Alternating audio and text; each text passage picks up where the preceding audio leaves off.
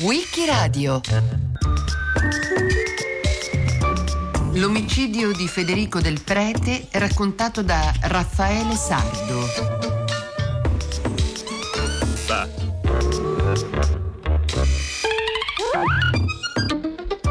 18 febbraio del 2002. Quella sera faceva freddo a Casal di Principe. C'era poca gente per strada e Federico del Prete, giacca e cravatta come sempre, stava parlando al telefono nella sede del sindacato in via Baracca. Mancava qualche minuto alle 19.30. Poco prima alcuni commercianti ambulanti avevano lasciato il piccolo ufficio di Federico. Una stanza a piano terra con una porta a vetri ai muri qualche manifesto del sindacato e una piccola bacheca per gli appuntamenti. Alle sue spalle un crocifisso. Fuori dall'ufficio una targa con la scritta SNA, il Sindacato Nazionale Autonomo Ambulanti. I mercatari, come si chiamano tra loro gli ambulanti che frequentano la fiera settimanale. Federico era un ambulante anche lui.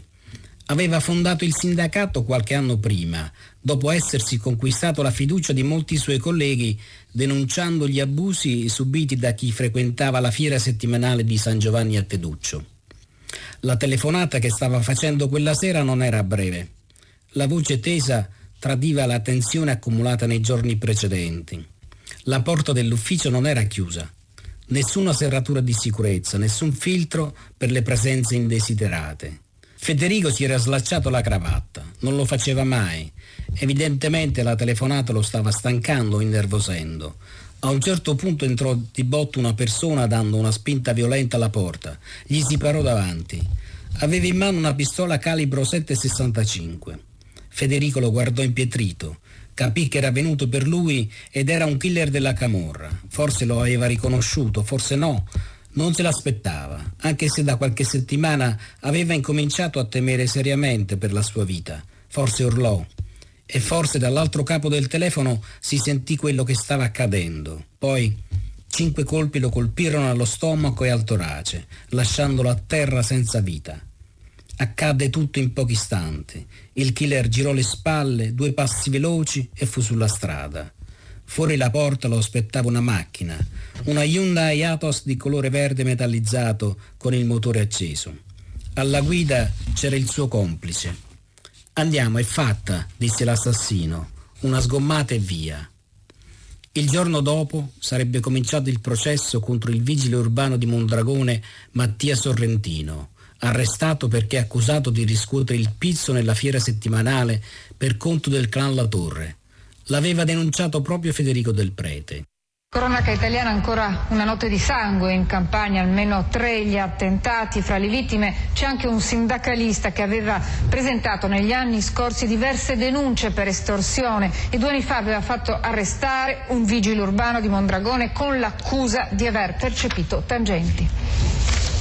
A Casal di Principe è stato finito a colpi di automatica 765 Federico del Prete. Il fatto è accaduto in un terraneo di via Baracca adibito a sede di un movimento di disoccupati nel quale la vittima militava. Del Prete in passato aveva presentato numerose denunce per estorsione e fatto arrestare un vigile urbano di Mondragone con l'accusa di aver preso tangenti da commercianti di un mercatino. Sorrentino, come ogni anno, a dicembre riscuoteva 500.000 lire di pizzo da tutti gli ambulanti tutti quelli che frequentavano la fiera settimanale. Un'estorsione che i commercianti subivano da tempo, ma che non avevano mai pensato di dover denunciare per paura di ritorsioni. Il primo ad arrivare nella sede del sindacato in via Baracca dopo quel delitto fu Vincenzo, il figlio primogenito di Federico, nato dal suo secondo matrimonio. Da poco era diventato maggiorenne e aiutava il padre nell'attività sindacale. Avevo un po' il sentimento che dovevo venire a forza. Mi sono fermato vicino a qua e stavo scendendo per dire papà un po' di caffè. Però io ho visto a terra mio padre non mi sono bloccato.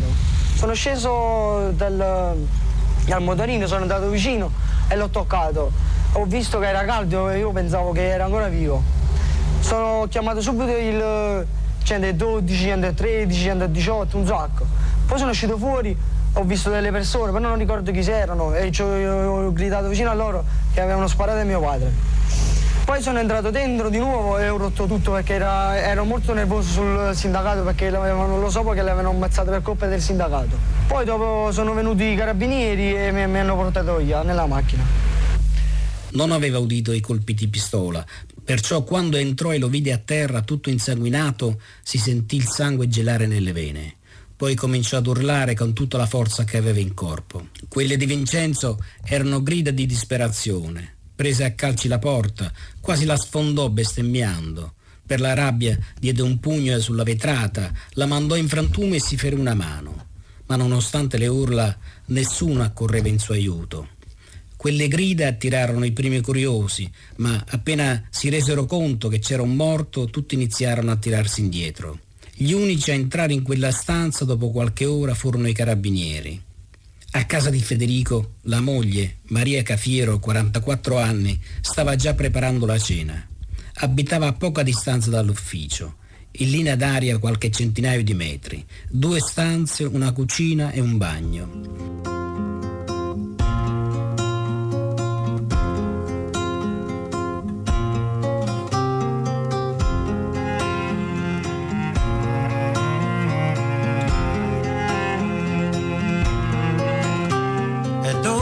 Sera essa mesca e danza l'anima rimane chiusi in una stanza e sarà poche stelle ma quanta maestria. A criando a sei giorni tutta questa armonia amen Federico era arrivato a Casal di Principe da Frattamaggiore e lì si era fermato dopo un peregrinare di alcuni anni perché aveva trovato delle stanze da affittare a 200.000 lire al mese. Era quello che si poteva permettere per la pigione, il resto doveva servire a sfamare la famiglia. Era il suo secondo matrimonio. Dal primo erano nati due figli, dal secondo altri cinque. La notizia che c'era stata una sparatoria nei dintorni, la moglie di Federico l'ha presa da una signora che passava a piedi dalla sua abitazione. Maria ebbe il terribile presentimento lasciò i suoi quattro figlioletti in casa e corse. Corse con tutte le sue forze verso la sede del sindacato. In quei pochi minuti che ci vollero per arrivare all'ufficio del marito non pensò che al peggio. Quando vide la folla fuori la sede del sindacato e udì le urla del figlio Vincenzo, capì quel che aveva già intuito. Varcò la soglia della porta, trovò la scena che aveva temuto per mesi. Federico era stato ammazzato, era in un lago di sangue e abbracciato dal figlio Vincenzo. Nelle ultime settimane Maria si era allarmata. Il marito le era sembrato insolitamente nervoso. Ogni volta che gli chiedeva qualcosa, lui cercava di minimizzare, ma le minacce, quelle non era riuscito a nasconderle. Il 5 gennaio del 2002 era arrivato l'ultimo avvertimento.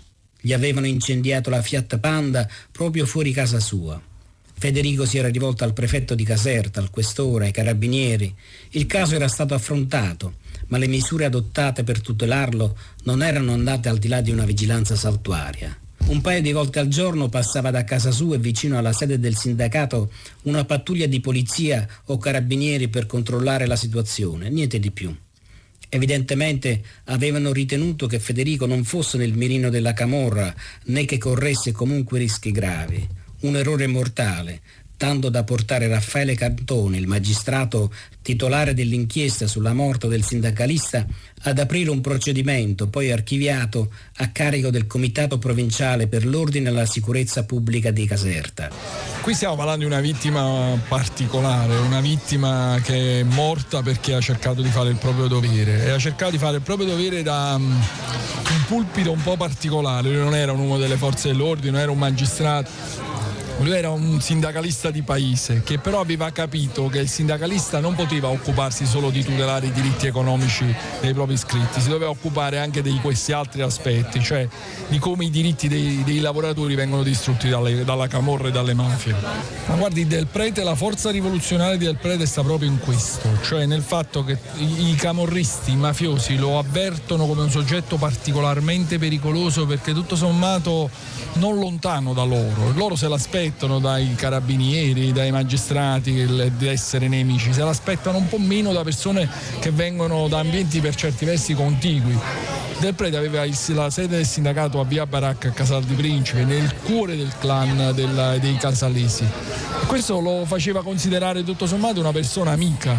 Mm, no, loro non avrebbero mai pensato che Del Prete poteva essere un nemico e proprio perciò era molto più pericoloso. Quello che accadeva nella fiera settimanale di Mondragone, Federico lo denunciò recandosi due volte presso la squadra mobile di Caserta, dove consegnò il 21 e il 23 settembre del 2000 un articolato esposto.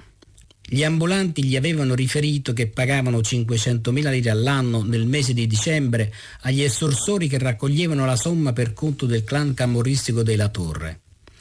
Alcuni consegnavano la somma ad altri ambulanti, altri al vigile urbano Mattia Sorrentino, un vigile annonario del comune di Mondragone, parente del boss Vincenzo Filoso, affiliato al clan La Torre.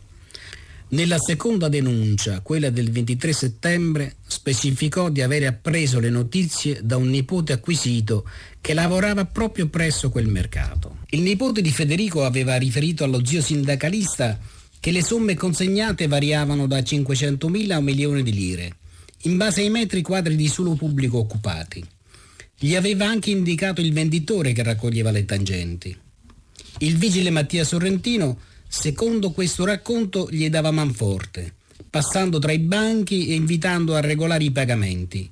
Pagamenti che nulla potevano avere a che fare con la tassa dovuta al comune di Mondragone. Nella sua denuncia del prete indicò i nomi dei venditori ambulanti, di tutti quelli che gli avevano riferito del pagamento di tangenti. Prese così avvio una fitta indagine con tanto di intercettazioni ambientali presso la sede del sindacato a Casal di Principe. Le forze dell'ordine, all'insaputa del sindacalista, vollero verificare le proporzioni e i termini di quella vicenda e installarono così una videocamera e una microspia. Alla fine i colloqui tra Federico e gli ambulanti dietro uno spaccato chiarissimo della situazione.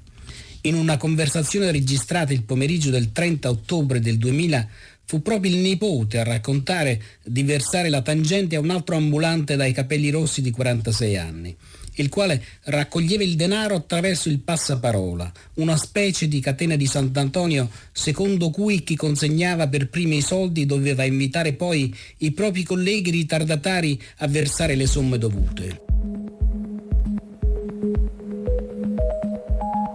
La mattina del 17 dicembre del 2000 a Mondragone pioveva.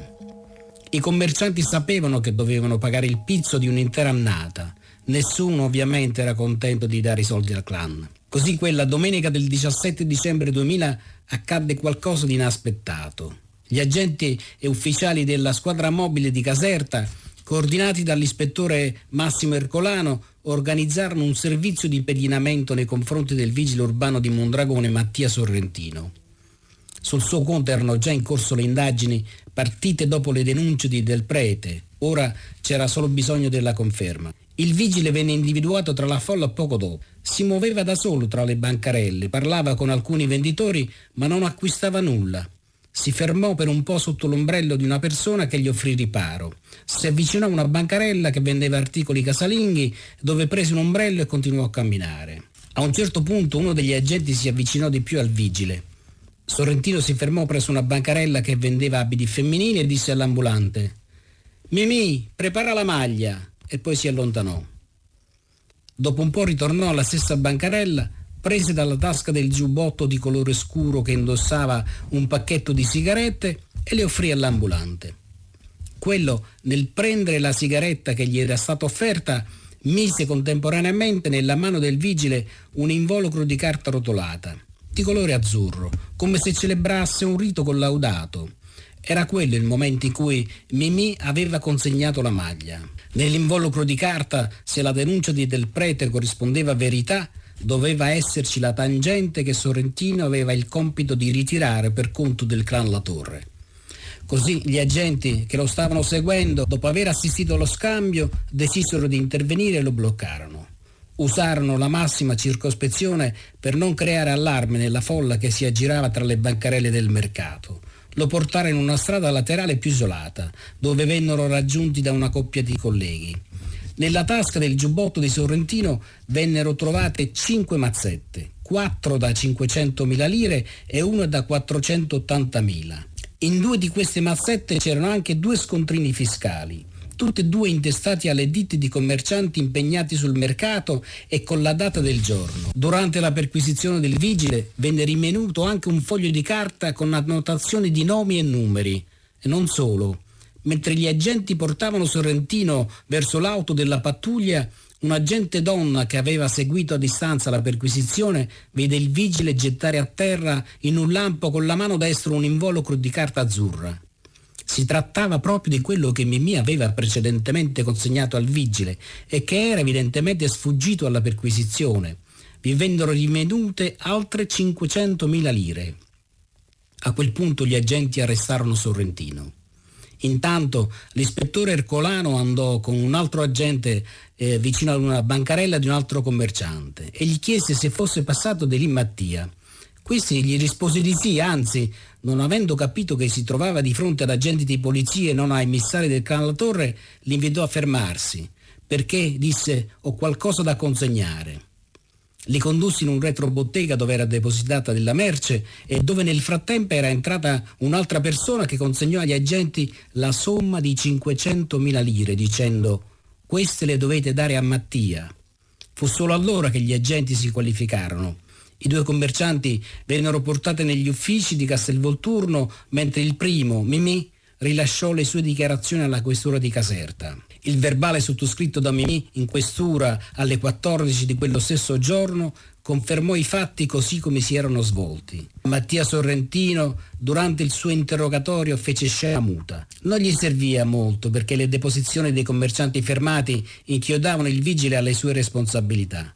Ce n'era abbastanza per sostenere un processo, ma l'uccisione di Federico del Prete cambiò radicalmente lo scenario. La sua morte fece ricadere nuovamente nella paura tutti i commercianti ambulanti, che ripresero a non fidarsi più dello Stato.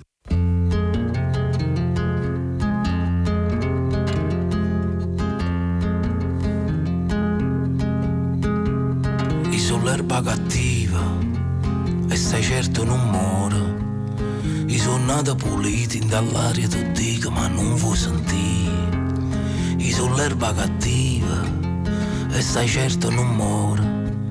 I sto sempre aspettando che passa una fronna e mi viene a trovare. E non sento a nessuno E non vede che non parla. Mi pensiero alla gente che stanno in tuo mondo ti posso spiegare. E non sento a nessuno E non vede che non parla. Mei pensieri alla gente che stanno in tuo mondo ti posso spiegare. E non tengo a nessuno, sono l'erba gramigna. Sto attaccata a sto muro, sto chino di paura e non posso allucare. Sto aspettando la tempesta che mi porta lontano. Che mi porta lontano, lontano, lontano, dove posso campare. E non sento a nessuno, e non vedo che non parlo. Mi pensiero alla gente che stanno in tuo mondo ti posso spiegare. E non sento a nessuno, e non vedo che non parlo. Mi pensiero alla gente che stanno in tuo mondo ti posso spiegare.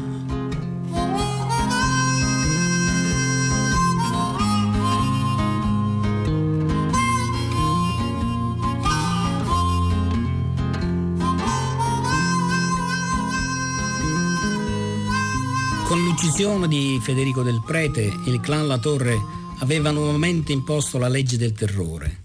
In fin dei conti, il sindacalista che aveva osato sfidare la camorra ora se ne stava al cimitero di Frattamaggiore e il messaggio era arrivato chiaro a tutti. Chi si ribella fa la fine di Del Prete. Durante lo svolgimento del processo a carico di Sorrentino, la paura dei commercianti fu palpabile. Mimì Ebbe paura e cambiò dunque versione dei fatti. Nell'udienza del 17 settembre del 2002 non poté certo negare di aver consegnato la somma di 500.000 lire al vigile sorrentino. Tuttavia dichiarò che quel denaro altro non era che una regalia fatta al vigile urbano per dei favori ricevuti. Ma anche gli altri due fratelli fermati fecero marcia indietro rispetto a quanto avevano dichiarato a caldo. Furono sentiti anche quei commercianti di cui erano stati trovati gli scontrini tra le mazzette in possesso del vigile urbano. Nessuno collaborò. Anzi, si avvalsero tutti della facoltà di non rispondere, attirandosi un'accusa di favoreggiamento. Ho pensato spesso alle ultime ore della vita di mio fratello. Quella discussione con i cinque venditori ambulanti deve essere stata la molla finale, perché dopo due ore, appena quelli sono usciti, sono entrati i killer e lo hanno ammazzato. Se lo sono venduto. Proprio quelli che lui difendeva non hanno speso una parola per difendere lui e la sua memoria. Ho avuto modo di assistere ad alcune udienze del processo contro il vigile urbano di Mondragone che mio fratello aveva accusato di prendere le tangenti al mercato. E nonostante vi fossero filmati, prove raccolte dagli inquirenti e varie registrazioni, i commercianti coinvolti non hanno confermato niente. Federico aveva tentato di scalzare il mercato illegale delle buste di plastica. Ci sono cinque figli e una vedova che hanno bisogno di verità e di aiuto. Un giorno gli dissi, molla tutto, vattene in Venezuela. Lui mi guardò, aveva gli occhi lucidi, stava quasi per piangere. Non posso mollare tutto quello che ho creato, mi disse. Ci sono tante persone che mi hanno dato fiducia, non posso tradirli. Si alzò e se ne andò. La sentenza di primo grado fu emessa l'8 novembre del 2002. Sorrentino fu condannato a 13 anni di reclusione, all'interdizione perpetua dai pubblici uffici, all'interdizione legale e alla sospensione dell'esercizio della potestà genitoriale per tutta la durata della pena. Inoltre fu condannato a 3.000 euro di multa nonché al pagamento delle spese processuali e di custodia cautelare in carcere. In appello la pena venne ridotta a 5 anni e 8 mesi. Il vigile, dopo la condanna di primo grado, ammise sostanzialmente le sue responsabilità e fu poi condannato per estorsione ai danni di altri ambulanti dello stesso mercato, oltre a quelli per i quali era avvenuto l'arresto in flagranza. Soprattutto fu condannato per associazione camorristica come affiliato del clan La Torre.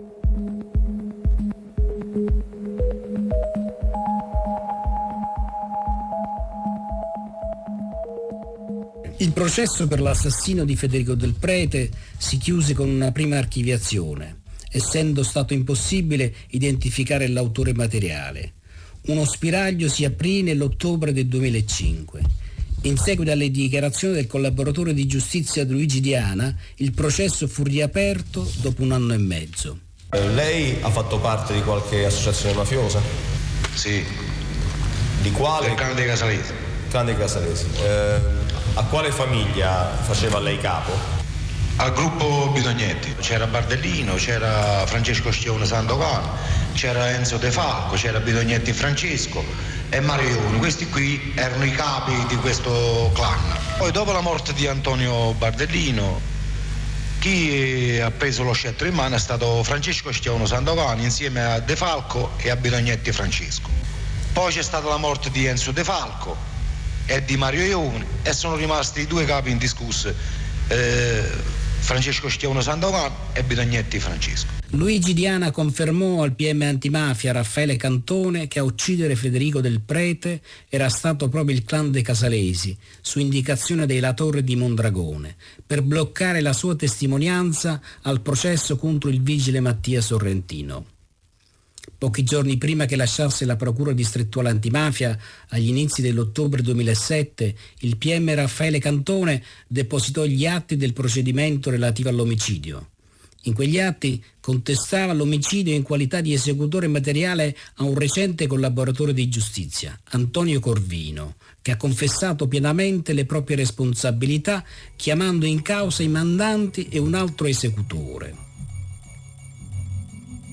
Del prete Federico iniziò a occuparsi delle condizioni in cui si svolgevano le fiere e i mercati e successivamente denunciando i disservizi e i fatti illeciti che si verificavano nelle fiere anche all'autorità giudiziaria. Proprio in virtù di questo suo operare cominciò a dare fastidio ai casalesi e in particolare ad Antonio Schiavone, il quale lavorava presso il comune di Casale Ricordo che venne a casa mia Nicola Panaro, fratello di Sebastiano, per sollecitare un intervento di mio cugino Romolo e mio su Del Prete, al fine di distoglierlo dalla sua attività di denuncia in relazione ai fatti collegati allo svolgimento delle fiere e dei mercati. Successivamente, anche in considerazione del persistere di tale situazione, fui avvicinato da Schiavone Vincenzo e Giuseppe Misso, i quali con maggiore insistenza richiesero un nostro intervento risolutivo. Sia io che mio cugino Romolo abbiamo più volte invitato del prete a desistere da questa attività, rappresentandogli il pericolo a cui era sottoposto, senza però sortire alcun esito. Nel gennaio 2002 la situazione precipitò e infatti Schiavone Vincenzo e Giuseppe Misso ci chiesero di porre fine a questi problemi e di procedere all'eliminazione del, del prete. Ricordo che ogni due o tre giorni ci chiedevano informazioni sul perché non veniva eseguito l'omicidio, prospettandoci anche di riferire ai capi la nostra titubanza nell'esecuzione dell'omicidio. Il 22 febbraio del 2008 Antonio Corvino fu rinviato a giudizio per l'omicidio di Federico del Prete e la famiglia del sindacalista si costituì parte civile. Uguale richiesta di costituzione è venuta dalla prima moglie e dai due figli nati dal primo matrimonio. Antonio Corvino ha raccontato che l'esecutore materiale del delitto fu suo cugino Romolo Corvino e che lui guidava l'auto sulla quale arrivarono in via Baracca per uccidere Federico del Prete. Il processo si è concluso con la condanna a 14 anni di Antonio Corvino, l'autista del comando, ma Romolo, indicato dal cugino Antonio come l'autore materiale, per un complesso meccanismo giuridico non l'hanno potuto condannare. Quando iniziò il processo presso la Corte di Assisi di Santa Maria Capovetere era il 19 marzo, una data simbolica per tutti i casalesi, quella dell'assassinio di Don Giuseppe Diana il pentito mandò a dire alla famiglia che Federico del Prete era un uomo giusto che si batteva per una causa giusta e chiese il loro perdono.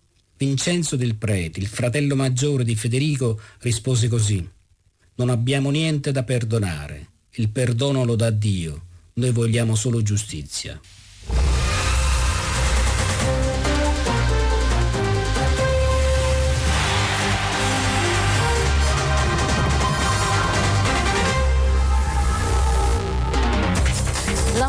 L'ambulante eroe a Santa Maria la Fossa, in un'area confiscata, un parco per ricordare il sacrificio di Federico del Prete, ucciso per aver denunciato il clan.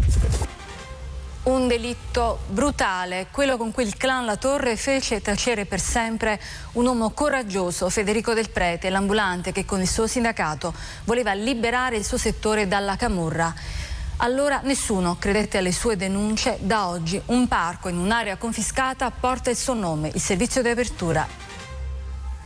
Mise per iscritto e firmò le sue denunce contro il clan dei Casalesi un ufficiale di vigili urbani di Mondragone. E la Camorra lo ammazzò come un cane, quasi davanti agli occhi del figlio con l'intitolazione di un mercato pubblico riservato anche agli ambulanti a Santa Maria la Fossa, la comunità, Donizia e Casertana in genere, gli restituisce postuma un po' di giustizia a un semplice grande uomo che ebbe il torto di fare troppo in anticipo quello che poi altri imprenditori, piccoli e grandi come lui, hanno fatto.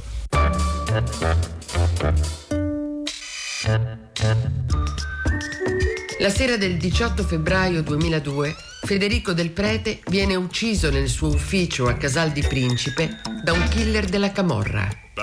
Raffaele Sardo l'ha raccontato a Wikiradio. A cura di Loredana Rotundo con Antonella Borghi, Lorenzo Pavolini e Roberta Vespa.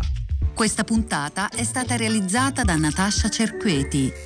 Per riascoltare e scaricare il programma vai sul sito di Radio 3 o scarica l'app Rai Play Radio.